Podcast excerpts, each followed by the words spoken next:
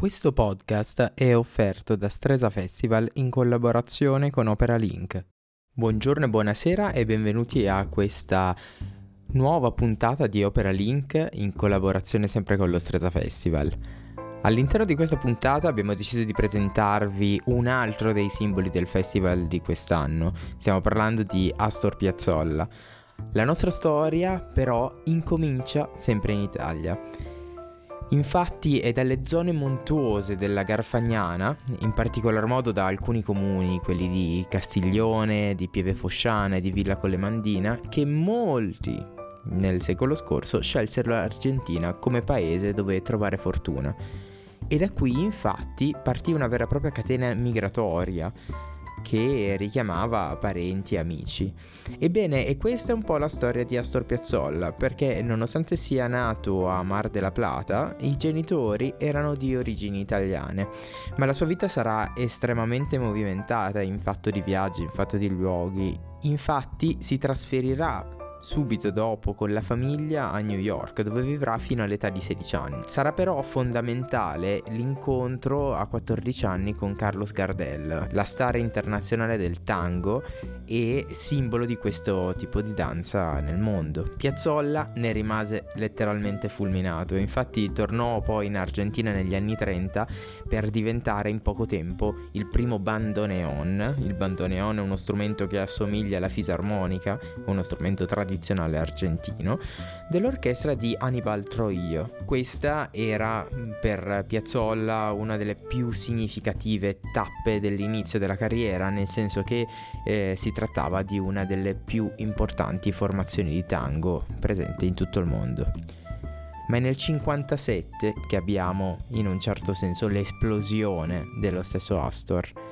Infatti mise insieme otto musicisti creando il leggendario Octeto, ovvero la formazione che lo porterà poi a staccarsi dalla tradizione del tango. Ma proseguiamo con la storia, ce la racconta Livia.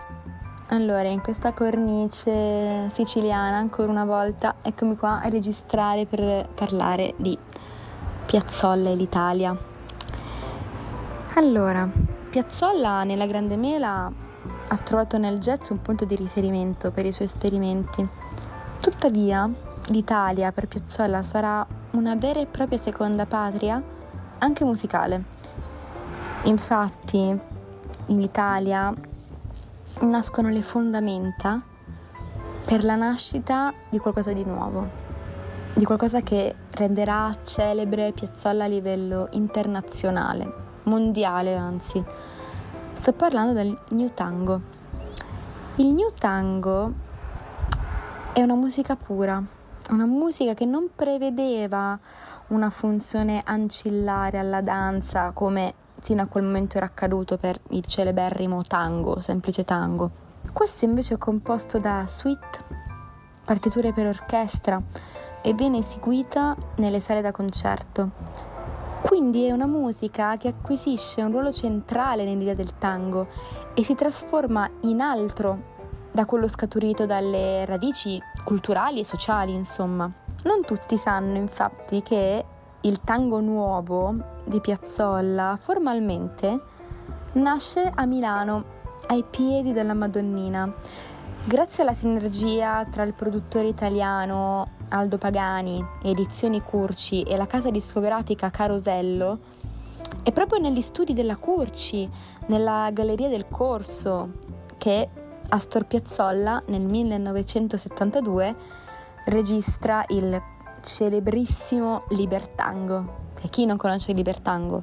Il brano simbolo della rivoluzione stilistica del nuovo tango, che è diventata una vera e propria icona musicale mondiale grazie a celebri, celebri rielaborazioni e ovviamente anche a, a sincronizzazioni in molti spot televisivi, radiofro- radiofonici. Successivamente, tra il 1976 e il 1983, durante la dittatura militare in Argentina, Piazzolla rimase a vivere in Italia e qui conoscerà musicisti come Tullio De Piscopo e ha registrato lo storico album con uh, Jerry Mulligan, unendo per la prima volta jazz e tango. Piazzolla ha dunque aperto una lunga parentesi nella sua vita di musicista proprio in Italia, dove il suo genio è per primo riconosciuto. In Argentina il tango è una bandiera, una maniera di vivere. Nato tra la fine dell'Ottocento e i primi anni Venti, si sviluppa come un mix di generi popolari e, rifiutato dalle classi alte, si diffonde nei quartieri periferici. La volontà di Piazzolla di cambiare la tradizione lo porta a essere definito l'assassino del tango da chi non riusciva ad accettare un modo di intendere questo straordinario universo musicale che non fosse quello di Gardel. Sì, è sicuro, sono un nemico del tango, ma del tango come lo intendono loro. Se tutto è cambiato, deve cambiare anche la musica di Buenos Aires. Siamo molti a voler cambiare il tango, ma questi signori che mi attaccano non lo capiscono, non lo capiranno mai. Io vado avanti senza considerarli, disse. Il genio di Piazzolla è universalmente celebrato, ma il suo percorso verso il riconoscimento in patria del suo valore è stato lungo e accidentato. Un saluto da Marco. Annuncio, annuncio, annuncio, breve ma intenso. Allora, vi ricordo che potete sostenere Opera Link attraverso una donazione continuativa di Patreon oppure attraverso una donazione di PayPal. Finisce qui dunque la nostra avventura con Astor Piazzolla e in realtà anche con lo Stresa Festival.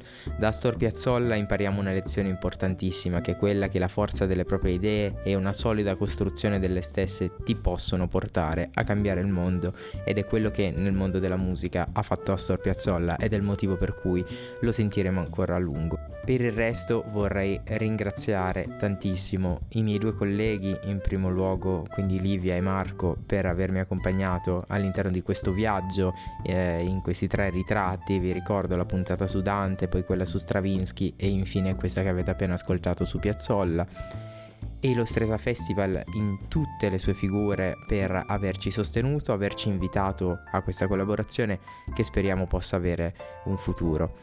Non mi resta che effettivamente augurarvi buone vacanze anche se ormai l'estate va finendo e ci rivediamo assolutamente all'inizio di ottobre con delle nuove puntate di Opera Link per la prossima stagione.